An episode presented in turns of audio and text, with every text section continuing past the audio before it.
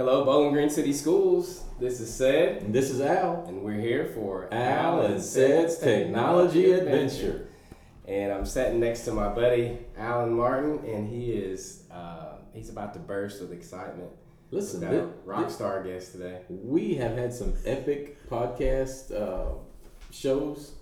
Uh, this may trump everything, Cedric. It's just amazing. I'm sorry. Yeah, I know I'm not laughing at that. You're I right. we have I to be it extra will- professional I know. on this one, Ced. I'm laughing so- because of something that was said before we started. So I'm hoping maybe we work through some things today. yeah, we can work through it. So tell tell everybody who we have today. Well, uh, we are very fortunate to have a world renowned, or, or at least USA renowned, USA. USA renowned um, educator, number one, I believe, Mhm. and uh, presenter across the entire country. None other than the great engagement guru, king of the world, John. You ready for this? Antonetti. John Antonetti is with us. Welcome, Thank you, Alan. Mr. Antonetti. We're so glad to have you I'm excited to be here. in Bowling Green, Kentucky today, talking about uh, technology and education and wonderful things that are going to happen. Yeah. And um, Well, uh, I mean, tell us a little bit about yourself, John. Um, and, I- and, and with this caveat, we have fat, hun, tens of scores of listeners, and not everybody is completely familiar with your work, Okay. especially in engagement. Okay. So give us a little background, knowing that not everybody is con- completely sure of what you do. well, first of all, I'm a learner. Um, I began teaching middle school science in 1984 and became um, excited about the idea of engagement because I realized not all kids wanted to unlock the secrets of the rock cycle. And um, that's what I was supposed to be teaching. And so, how do you make the rock cycle engaging to kids who don't want it?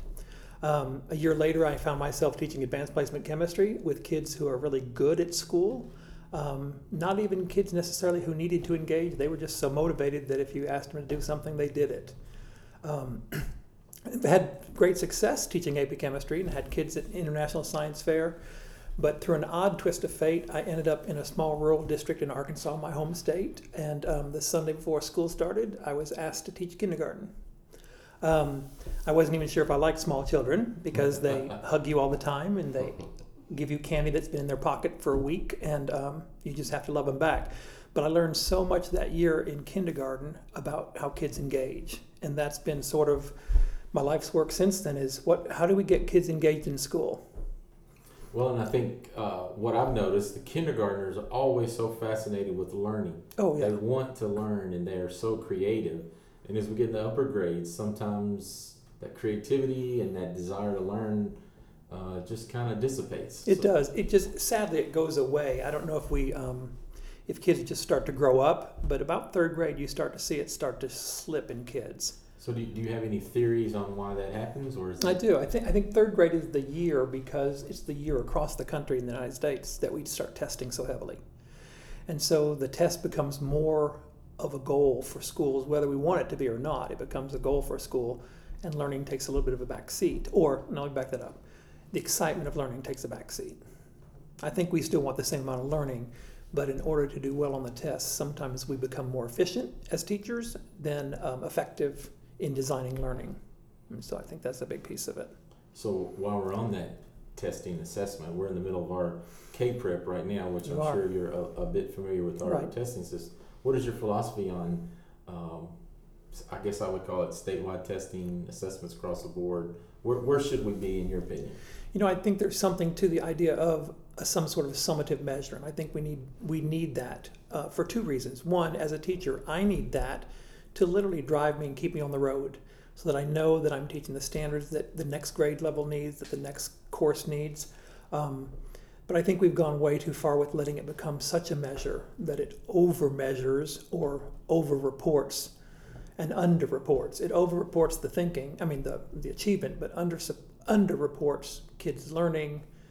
Um, and I just think kids start playing the game. There are kids who are going to fill in bubbles of Christmas trees on the form, and there are kids who get all stressed out starting in April when the teachers start to feel it too. Yeah. So tell us a little bit about your personal life. Um, tell us about your family. I have three children. Um, I have uh, my oldest is a band director in Fayetteville, Arkansas. My middle child, my daughter, is um, an interior designer. She's actually in Denver right now working on a house for a client. Um, she lives not far from us, and her husband is a technology wizard. Um, he's great fun to have in the family. Wizard is that like Harry Potter type Uh, wizard, or are I- you referring well, to something? She thinks he's that we- magical. oh, okay. so there you go. yeah. Um, no, he's a he. He does banking. He goes into businesses that are having trouble, and um, he, he self describes himself as I'm smart enough to know how to figure out what nobody else in the business can figure out. Hmm. So he, he considers himself a real learner, and he'll go in with the problem, so whether it's a technology problem or it's, uh, well, he had a bank where somebody got in and closed all the records, and the bank couldn't get to him, you know, ransomware kind of things. And so he goes in and just figures it out. And um, every day is a new day for him, and I just love that he he likes that kind of work. I don't have that technology prowess. Wow, that's interesting. Yeah. But since you mentioned banking, this would be a great opportunity for us to announce that our sponsor is First Southern National Bank That's right. here in Bowling Green, That's right. Kentucky. That was beautiful it's over, segue. uh, beautiful segue. And Over on Ashley Circle. Ashley Circle. Ashley That's Circle. right. Beautiful Ask for segue. Rebecca or Whitney, Yeah. and you will get at minimum a free bottle of water, and they will have candy bars. Sometimes they have ice cream, and just tell them you mentioned Alan said, and Yeah. uh, Now, will that work for me too? it will absolutely Okay, work. good, for you. good. Well, Absolutely. I appreciate the banking commercial, but I got to get my third son in there, else I'm in trouble. Oh, Uh, I'm yeah. sorry. Yeah, you did say. so how many kids is that total? That's Uh, we're up to three, I think. three. Okay. So my third son is a professional musician, and he's auditioning for orchestras around the country right now. Oh, So, fantastic. yeah. What instrument does he play? He's a trombone player. My Oh, nice. oldest, the band director, is a trumpet player. My daughter's a flute player. My wife plays um, semi-professionally in Little Rock, flute as well. And you play. Uh, the radio, um, I can play the piano a bit, but not. Nice. I, I'm not to the level of my children. They're they're all quite musically talented. That's excellent. Um, so give us. I know you talked about uh, how you kind of started. Um, you know, your I guess crusade. Mm-hmm. Crus- that's a great word. Yeah, Yeah. I mean, uh, so Hey. kinda- Throw Billy Graham in there. Good job. It is a mission. It is a mission. Yeah. how long did you teach before you decided? You know, this was, Uh, so I had uh, like 18 years in, in the classroom, and then I became uh, a principal, sort of. I was a teacher on special assignment in a district that was in trouble, and then um, went to director of curriculum and instruction for district, and then started working with the National Schools Conference Institute, and that's how it, I became, I guess, where I am now, traveling and working with schools across the country, which is great fun because you never know the local flavor of a school.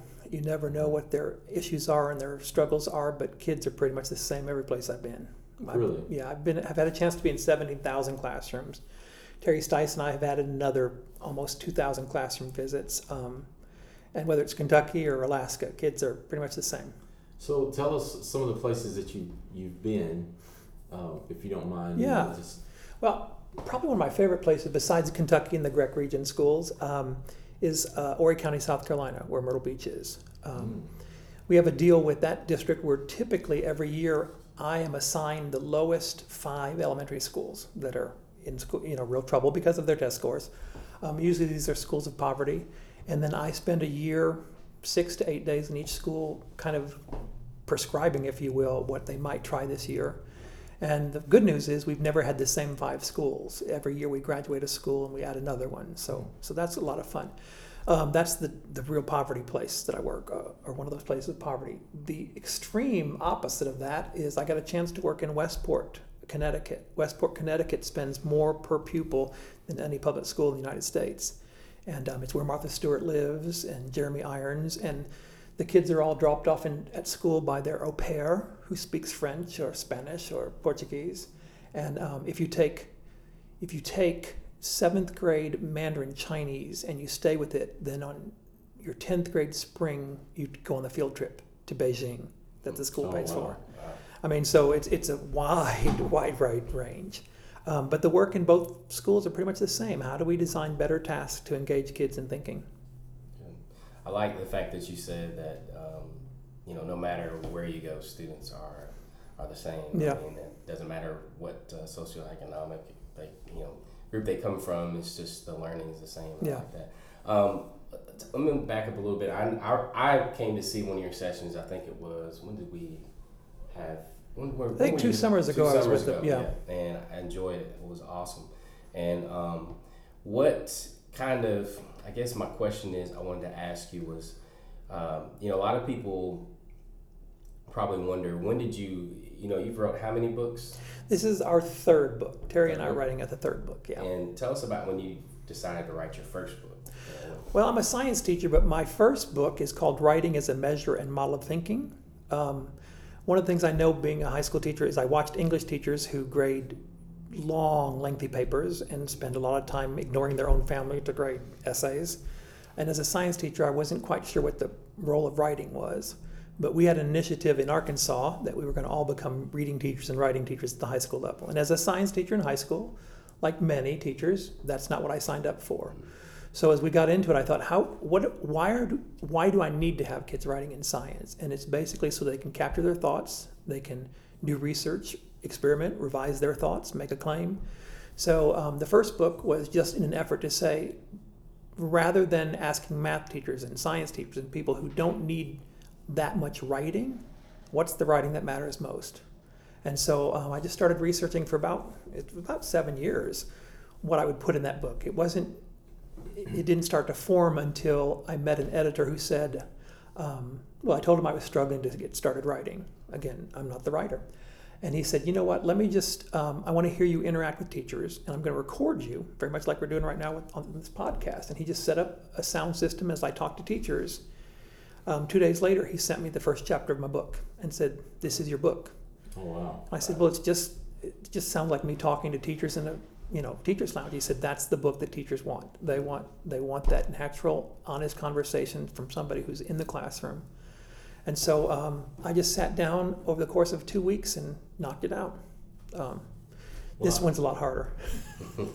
Yeah, I think that's true. Is my job is I go around and work with teachers, uh, and and they're not looking for uh, something incredibly different. They No. just want to have good conversation. They just want some quality ideas and thoughts. And, Right.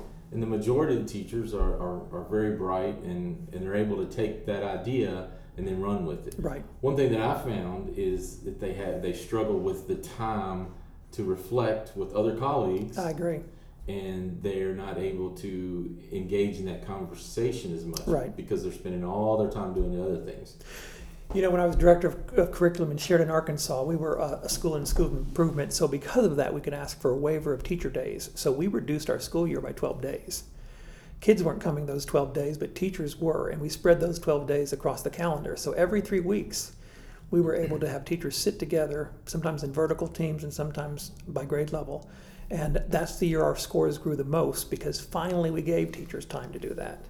And um, I know that after the scores came back, our local newspaper had a headline that says, Kids learn more when they stay home.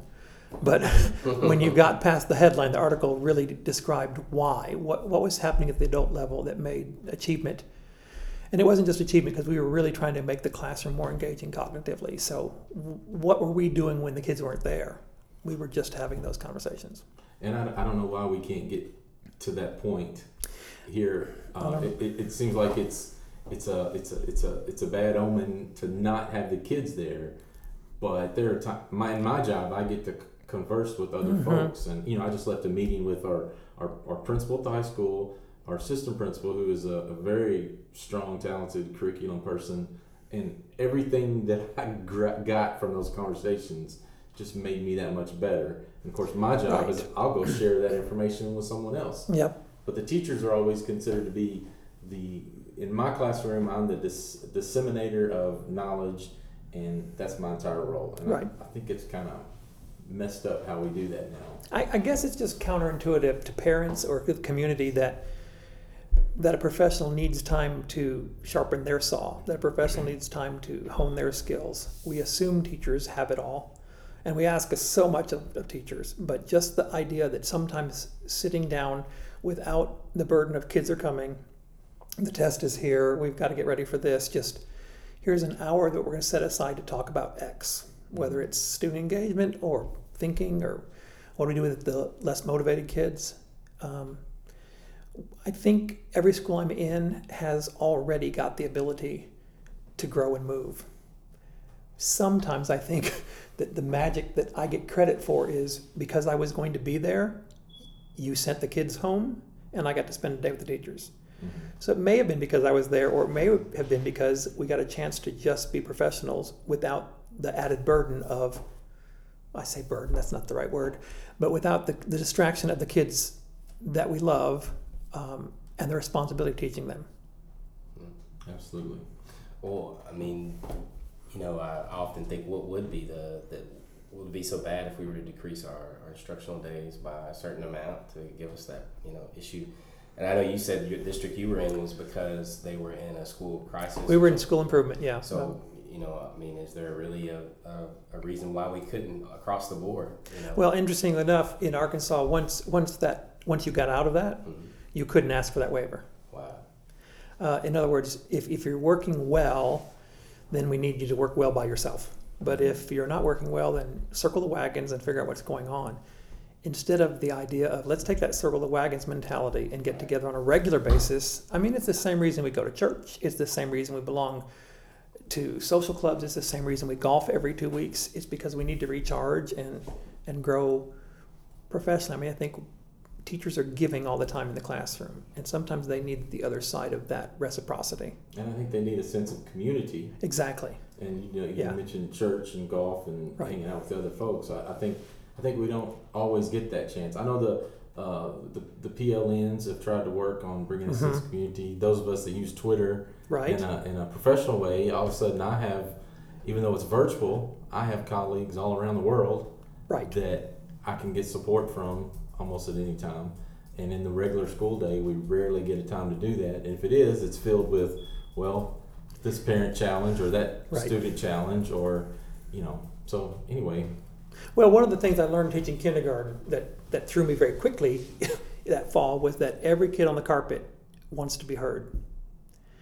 And that's that's part of the energy of kindergarten is everybody wants to be heard, even if their idea is similar to the next child. So if you ask a kid, um, you know, I don't know, we're, we're sounding out the word cat. And the first kid said, I have a cat. And the next kid needs to say, I don't have a cat, but I'd like a cat. I wish I had a cat. If I had a cat, I'd name him Snuffy. And then the whole carpet has to talk about cats. And as a kindergarten teacher, kindergarten teachers know this, but as somebody coming from high school chemistry, it threw me because it took 20 minutes to get through everything. But I think that's just not kindergarten. I think it's human. I think human pe- human beings want to be heard. They want their ideas validated, and they don't mind feedback or challenge if they get validated first. I, I was snickering about the cat scenario because I've done a lot of teacher professional developments and I can see teachers Oh, yeah. doing the same thing. You know, one teacher says, I got a cat. Oh, yeah, well, like to have ex- a cat. it's it's human. It's human. We're yeah. all human to do Yeah. that. Um, so I have a question, too, sort of a twofold question. Uh, if you were going to give advice to a teacher right now, Mhm. what would you give as an advice to, let's say, a we'll say a veteran teacher right now? What would you What would you tell a veteran teacher? Hang in there. That's what I'd say first. But I think one of the things that I've learned, regardless of where you are in your career, is um, the teachers I see who still have joy in their 30th, 31st, 32nd year trust the learners. They trust their learners to, to make sense, to make meaning, and they've given up on themselves the role of having to be the disseminator of information, as you just said. They have learned how to enjoy kids' learning with them, in front of them, for me, sometimes in spite of me.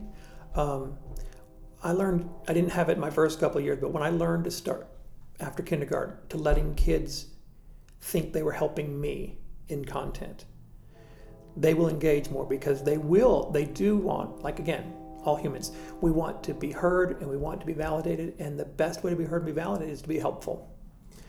That's that's amazing because I think I, I know some teachers who like to walk in the classroom and feel as if they are the smartest person Yeah. in the room, and for years.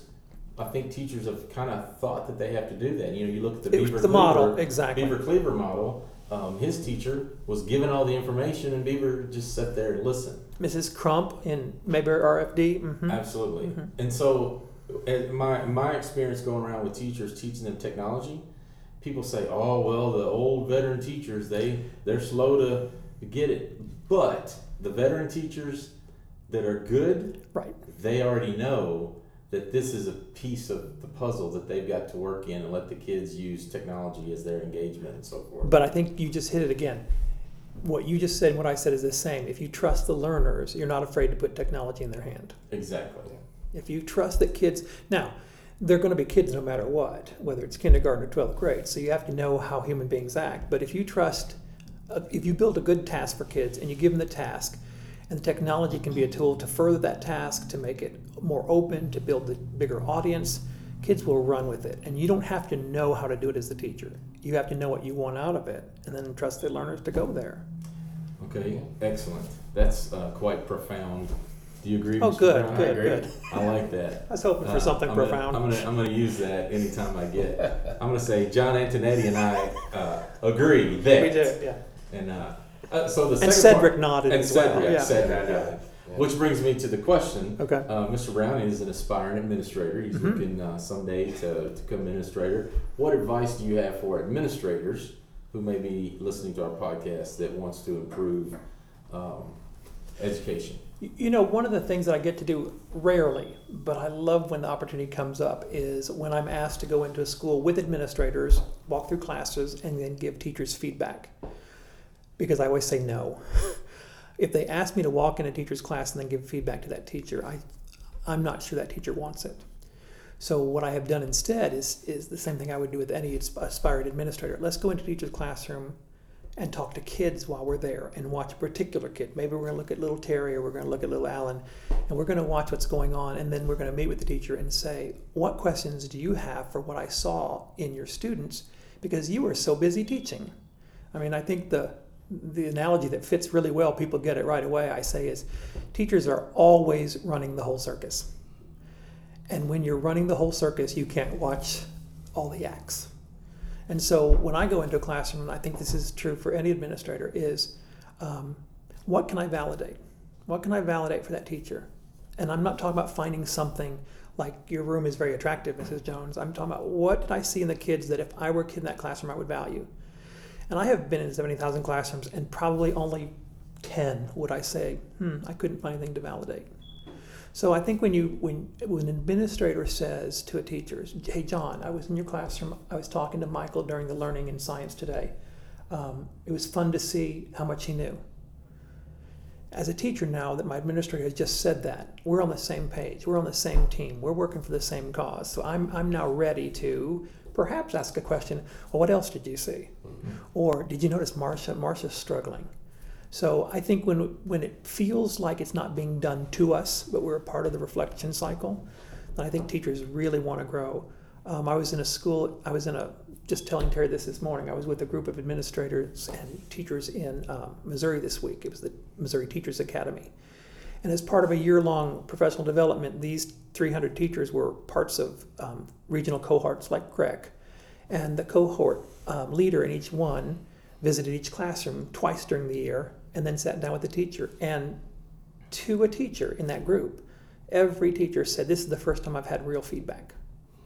So, back to your original question about aspired administrator or any administrator, um, I think we have to validate teachers where they are, recognize their struggles, their strengths, their challenges, and then ask them where they want feedback. Because we can offer something that they can't see. We've got eyes that were not a part of teaching it when we were watching it. You know, you may not believe this, but I was an assistant principal. I will and believe that that. very example is how I used to uh, do my evaluations. I Because I, guess- always wanted to hear. Yeah. I want to hear what the student said. Thank you to our studio audience. Yeah. I always wanted to hear what the students had to say Yeah. because they're the clients. Right.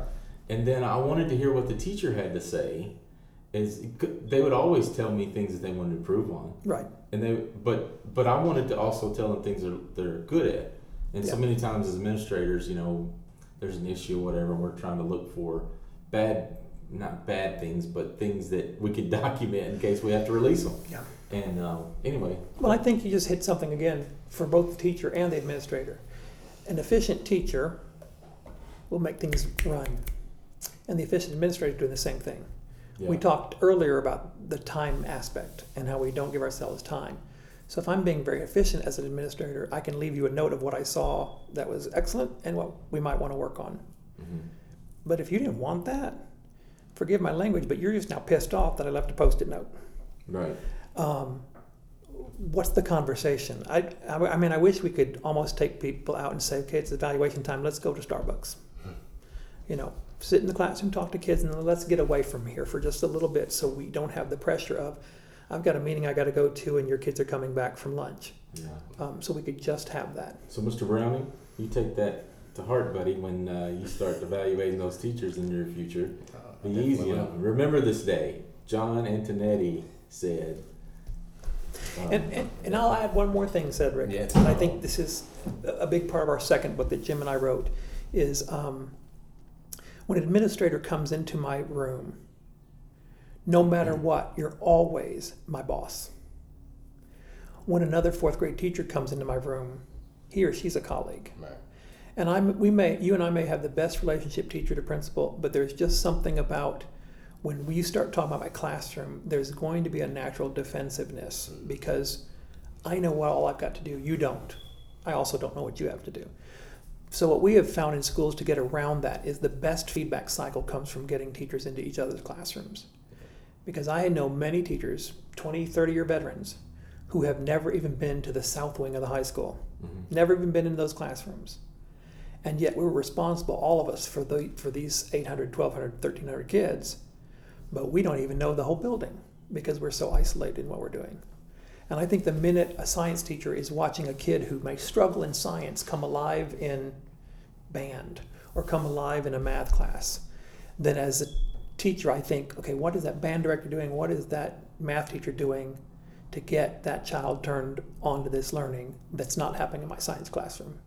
And I think that's some of the best professional development we could offer is just let people see what's going on that's good in the building. Well, Cedric, uh, I haven't said a word about our time. Because you're So enjoying I'm, yourself. I'm enjoying myself, and, And I I'm, not can't gonna, believe I'm it. not gonna. I'm not gonna go with that. We usually try to keep our podcast around thirty minutes, and I and I know I've only so, supposed did to. How much more time do you have? Uh, Miss- We're writing a book and we have a deadline of June 1st. and that's a segue to my question, by the way. So, tell us a little bit about. I, we had Miss Stice on, and she told us a little bit about it. You tell us a little bit more about the book, as Okay. much as you can, without giving it all away. I, you know what? I, and I'm segue eager. into our technology. talk. Okay. Well, I'll have to I'll have to go back and listen to the podcast of what Terry said about the book because my version of the book may be a little different. So Um, wait a minute. You have not listened to our podcast prior to I am today. so sorry to admit to you that I did not know about this until this week. But now, now it's only malpractice if I don't go back and research it. See, when you don't know something, you you can't be mad at me that I didn't know it. okay. Well, Okay. we'll. All right. I'm a learner. I said that. I'm a learner. Okay. Okay. Thank you. But I am curious to hear how Terry described the book because my version of this is um, Dr. Jim Garver, my late business partner, and I, um, 70,000 classrooms around the country, and even into Mexico and, and Canada. Um, we thought we knew what engagement was, and I still feel really confident on our definition of engagement, our definition of, of cognition, our definition of rigor, which is a word teachers struggle with a lot. Um, but I have struggled for a long time wondering what is the role of, in, of technology in engagement? What is the role of technology in rigor?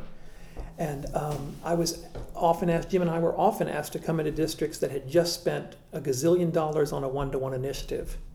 And then we were going to come in and supposedly validate that the technology was causing kids to be more cognitively engaged. But that's not what we were seeing. Those were the rare exceptions, not the pattern. What we saw was the old work that was low rigor, or, or rigorless, if you will, um, was now being done with a screen in front of it. But it wasn't more communicative, uh, communicative. It wasn't more community based. It wasn't more meaningful. Uh, now, again, maybe we just weren't in the right schools. It wasn't until um, Terry and I met in a workshop a number of years ago that she came up and said, You know, these engaging qualities that you talk about are what technology does. And I would agree that technology has the power. I know something as simple as IMDb, the app, International Movie Database. Huge fan. That's one of my favorites. And I know that you're not supposed to have your phone on in a movie, theater, but I have walked out of many movies because I can't stand it. I need to know who that nurse was. I know I saw that nurse in another movie, and so I go out to the lobby. I don't bother anybody else watching the movie because I need to know, and technology can give me that right then. I also know how powerful it is to keep up, keep up with other people through technology and social media. I was late coming to that because, um, well, I, honestly, my, my business partner was a little, um, I think, scared of technology about how would we manage a social presence with our company and with our work. Um, so meeting Terry was great for me because she already knew the power of technology, and then the work that I was bringing in just seemed like a natural fit. Likewise, her her technology skill and what she knows about technology, I can say, how can I have my kids or my students or whether even adults in a workshop do this thing? And she'd say, well, have them do this, download this app, da, da, da, da, da. and it was just so natural and easy. And one of the biggest breakthroughs for me a couple years ago, we were in a in a training in Russellville, and she set me up with my first Google Classroom because I've been out of the classroom since this started. To go, You know. Terry. You know, so so my son is a huge Google Classroom. Uh, I think he's an expert at it, but it's easy to watch an expert. But the minute you're in control of it, and you've got, especially if you've got a room full of teachers who have heard you're supposed to know stuff, and you're standing in front of them and you give them a task, but because you're on you're using Google Classroom well, the way Terry set it up, I can see that this back table is mis, uh, has a misconception about the assignment, about the task. Or I can see that this group over here has something that's really getting in the way of their learning, and without having to be right there in their heads, I'm right there in their heads. So I know where to go with that. So even if that is just if, more efficiency in my teaching, I think that gives me more time and more ability to be more effective in my teaching. So for us, this book is an answer to a question that teachers ask us uh, when we're doing the co-workshops is where can I get more examples? I want more examples of how technology moves the engagement or how technology amplifies the thinking or makes kids want to come to the task. Um, again, last week I just did one of Terry's activities that I've seen her do with this group of 200 and some teachers in Missouri. And I had three calls on Monday or on Tuesday of teachers who went back and tried it and said, best lesson I've ever given. So, um, and it, it wasn't, it wasn't big. I mean, I think that's one of the misconceptions that engagement and rigor and technology are so big and it, it's a week long activity. No, it, it was 10 minutes, but it was so powerfully engaging that when I was ready to go in my pacing guide to the next activity in the workshop with the adults, they're still on their phones. So that proves what Terry knew and what I knew but was afraid of. How do we marry this? When we wrote, when Jim and I wrote our book on 70,000 classrooms, there is no mention of technology in the book. Published in 2016, so I often get this question, and I had a nice answer. And finally, somebody asked me, "Why would you write a book in 2016 about about learning and not include a chapter on technology?" And my response was, "Well, we don't have a chapter on pencils either, or air conditioning, or football teams, or school buses. We know schools have all those things, but those things of, in and of themselves are not the learning." So with Terry's help, I can still say that, but know that just like a school bus could get that football team to an event that could change the lives of an, an entire town, technology can do that if I will use it well. Absolutely. Yeah. And, and, and, and we need to guide our teachers in how best to do that. Yes. I mean, we, we train our bus drivers to drive correctly down Ex- the road. well said. Um, yeah. and we and we, we we train our kids in how to do the sports and we have all that down. But the world of educational technology still needs people need to be guided, uh, and it needs to be more on the um, forefront Mhm. of how we're doing things. Now, Yep. Terry and I have spoken many times about the technology is not the thing. The- Right. That's right. The thing is learning. Right. But we can't ignore the fact that we have all these tools. I mean, right now we're looking at uh, a, a table full of Yep. wonderful technology tools that honestly, I, I could take almost every child in our school district and they could do all, They- yeah. everything that I've done here if Yeah, we give sure. them the opportunity. That's not to discount you, Alan. Yeah. well, th- well, thank you. But you know, I, I think another thing that you that you just said that that keeps coming back to me is, you and I probably, when we train teachers, sometimes do it in the absence of students. Yes. because that's efficient. Yes. And one of the things that I think this book is going to do, I hope, is when teachers see it multiple times, when they see how technology can enhance or change or transform a lesson, um, or how, how to plan a rigorous lesson with technology, and they see multiple examples, then they go, oh, now I've got it. Mhm. I wish in our book we could have children present.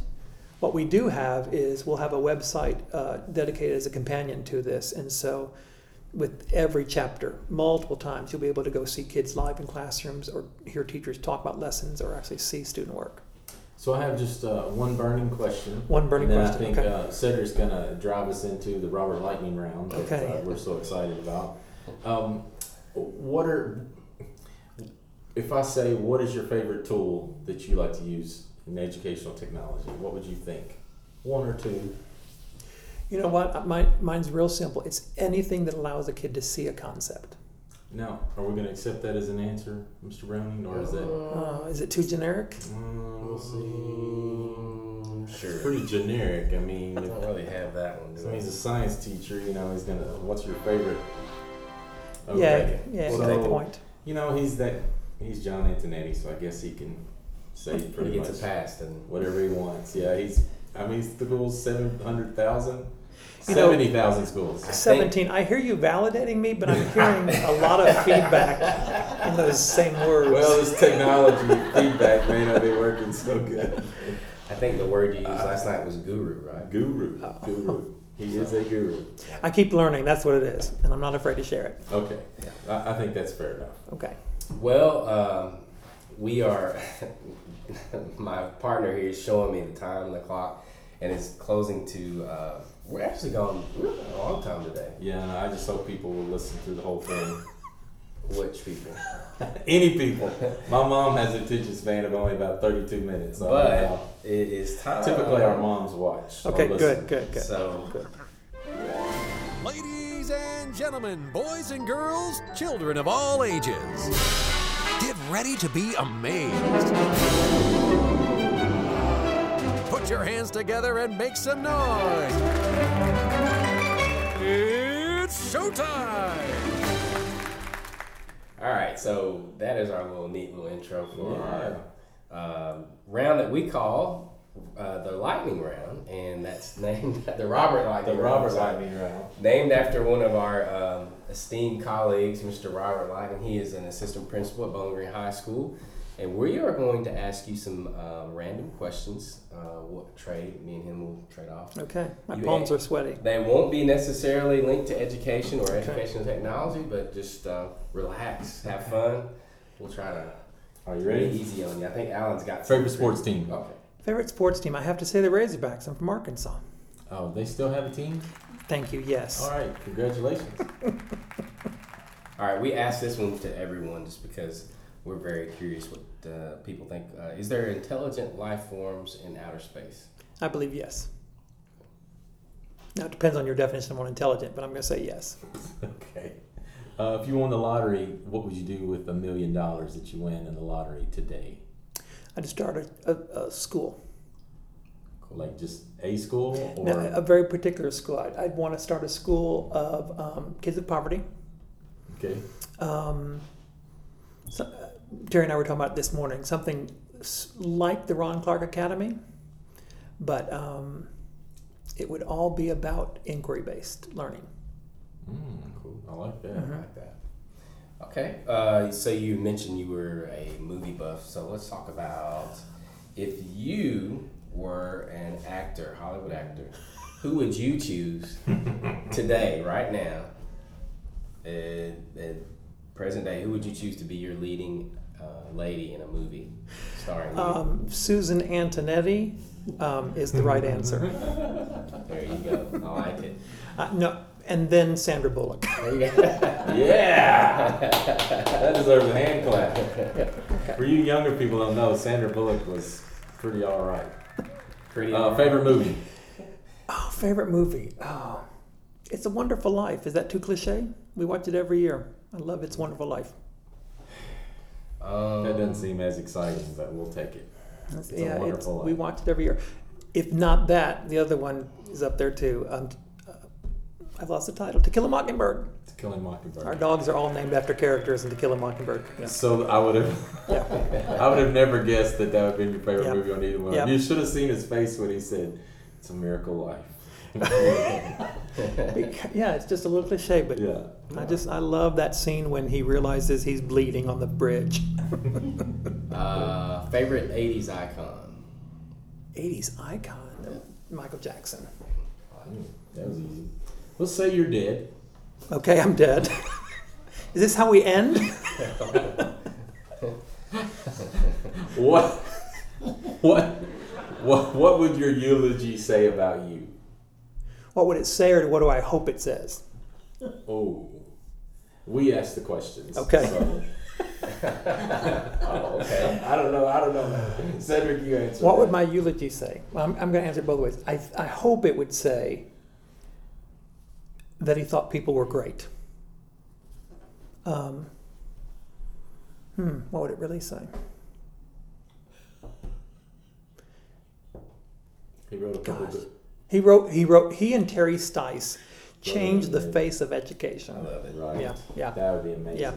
And by the way, this Terry Stice that we keep mentioning, this is, uh, we think everybody knows her, but she is the Region 2 director at the Educational Cooperative there at Green River, and uh, she is probably the best educational technology person in our region. And I- we have the best. I'd say in the country that I've met. Wow. Yeah. Yeah. Did you hear that? That's Yeah. amazing. She's my friend too. Yeah. Where would you go in a time machine if you had a, the option? I would want to go back to um, England in about the 1600s.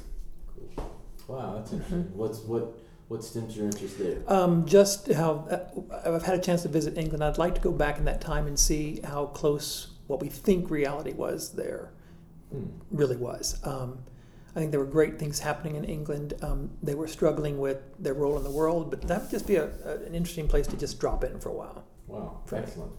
Pepsi or Coke? Oh, Diet Coke. Okay. No one's Yeah. ever said Diet Coke. Yeah, look at me. Diet Coke. look at look at me. I'm the captain now. Look at. That's from a movie. I know, that's a modern good. day movie, That's not, very good. not filmed in the 40s. If you hadn't had become a teacher, an uh, author, and a guru, what would you have been? Um, a professional landscaper.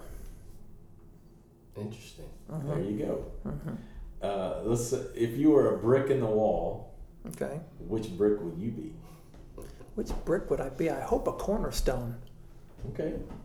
Why you say that? Um, because I think the corner is where things come together. And um, my life for a long time, I wasn't sure if it made sense. And I think a lot of people think that. Yeah. Um, now at 55, I see the experiences I've had, and they've come together in such a way that, I, mean, I don't know, for, listeners who are not in their 50s, um, it's a pretty good decade, the 50s, because you, for us, our kids are grown and they're successful, and we're, we're watching them start their families. Um, and the cornerstone is where everything comes together, and it's just this, I don't know, pillar maybe. That's what I'd like to be. Yeah. Two more questions. We got enough time for two more. Sure. And then we can do this, the song question. Oh yeah. Okay. All right. My first, uh, my first and my last two questions. Who is the most inspiring person to you? Oh, that is really tough. And you can't use Cedric or I because Oh, we really, okay. literally just met. now I don't So have that- an answer. That would be a little awkward. Um, hmm. I'm gonna go with my father. I think Awesome. uh, my father was somebody who always valued learning, and I guess my version of IMDb is what we used to call the World Book back then. You couldn't pause TV. You couldn't pause something when you saw it on the news. But my dad would make a mental note, and as soon as the news was over, the TV show he watched or the movie, he'd say, "Bring me the D, bring me the F, hmm. bring me the L," and we'd look it up and figure out why the character said that or, or where that was. And so he always, what I I think what I thought smart was was not knowing everything, but always wondering and hmm. looking at the next level of of learning. Interesting. One of my favorite shows lately has been Sun Records, and I don't know if you've seen. I have it not yet. seen it, no. It, it, it talks about the origins of Sun Records, Mhm. which you know Elvis Presley, Johnny Mhm. Cash, Jerry Lee Lewis, and uh, I did go to the funeral, to Elvis's funeral. you. Hush. No, no, no. I grew up in Marion, Arkansas, and was that '78? When was that? I was in high, I know I was I in was high school, but we were there. boy. We were there in the throngs of people. Wow. Yeah, Wow. my best friend Joe Ragsdale and I. So that's excellent. So then my, my question was Elvis Presley or Johnny Cash? Well, Johnny Cash is from Dyess, Arkansas, but um, I'm gonna go with Elvis because he was able to reinvent himself a couple of times. Yeah, he was absolutely amazing. Yeah. And, and this is a sidebar. Okay. I watched a video of Johnny Cash impersonating Elvis Presley. Oh, really? On YouTube, and it was absolutely hysterical. So should I look that up or should I get the last podcast? uh, Which is better? Johnny Cash. Johnny Cash. which which leads us to Cedric's favorite part of the Okay. show. Wait, What's I have one more. oh you have one more question? Oh my You have one more question too, right? uh, no, I'm done. Yeah. Okay, so this was a hypothetical. So if you had a friend, if you if you were I my do have a friend, friend. you, you were my friend, right? Besides people that write books with you. Okay, yeah. You're my friend, and Okay. you are, let's say you're a skilled plumber, Okay. and I have an issue at my home where I need your assistance. And you're my friend, you've been my Buddy, friend. for a I'd be while. there. It's- I'd be there. thank you. Yeah. Right. Yeah. That's all I need to know. Yeah. Thank you so much. Yeah, thank you for clarifying that. That means a lot. so, what song best describes you? Okay, so that's a different question I thought you were going to ask me. What Well, my favorite song and what song, but it, it'll still work. Al Jarreau has a song called Morning. And it's just about how when he gets up in the morning, the birds are singing and he sees the shoe shine, man and he gets to live this new life. And at the end of the day, like any man, he can reach out his hand and touch the face of God. Mm, Awesome. It's a great Wow. song. Great song. awesome. Well, listen, it's been amazing 46 minutes and 43 seconds. Excellent. Our longest podcast to date, but uh, it's not like you didn't have the gift of uh, dialogue. Okay, thank you. I so, appreciate that. you know, we Are you sure you didn't come from like the banking world or something? I mean, you, mm-hmm. you you count numbers and your That's time, right. and it's like, gosh. I, I know what my people want. So uh, if, if if he was a teacher and you came in to see his classroom and he was evaluating how much time we spent, would you would you be a little concerned about him? Well, I like that he's paying attention to both. Okay. See, Because now- I heard him say his mother's attention span is 32 minutes. So if he's mindful of his learner or his listener, I think that's a good teacher.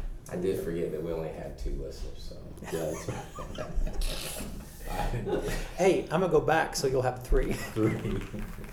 we really, we really, really appreciate you being on our show. I Thank you, know guys. um, it's it's an honor for us, uh, seriously, to to have someone uh, like you take your time, your valuable time, and meet with us because uh, uh, I I know your rates are a whole lot more expensive if we tried to book you in one of our schools. so Vicky Reisel is saying thank you for this. Love me some Vicky Reitzel. we had to give her a shout out. She's retiring, by the way. That's what I don't know if you heard. know. Congratulations to you, so Vicky. this will be the last year. So, um, Vicky, if you're listening, Yeah, thank you for bringing me to Bowling Green, Vicky. congratulations, by the way. Yeah. It's always congratulations. absolutely, congratulations. Yeah. So thank you very much again, and I guess this is goodbye. isn't? We're gonna play a little Al Jarreau for him. So, There it is. There it is. yeah. So you guys have a great week, and we'll see you next time. Don't forget, First Southern National Bank, all your banking needs.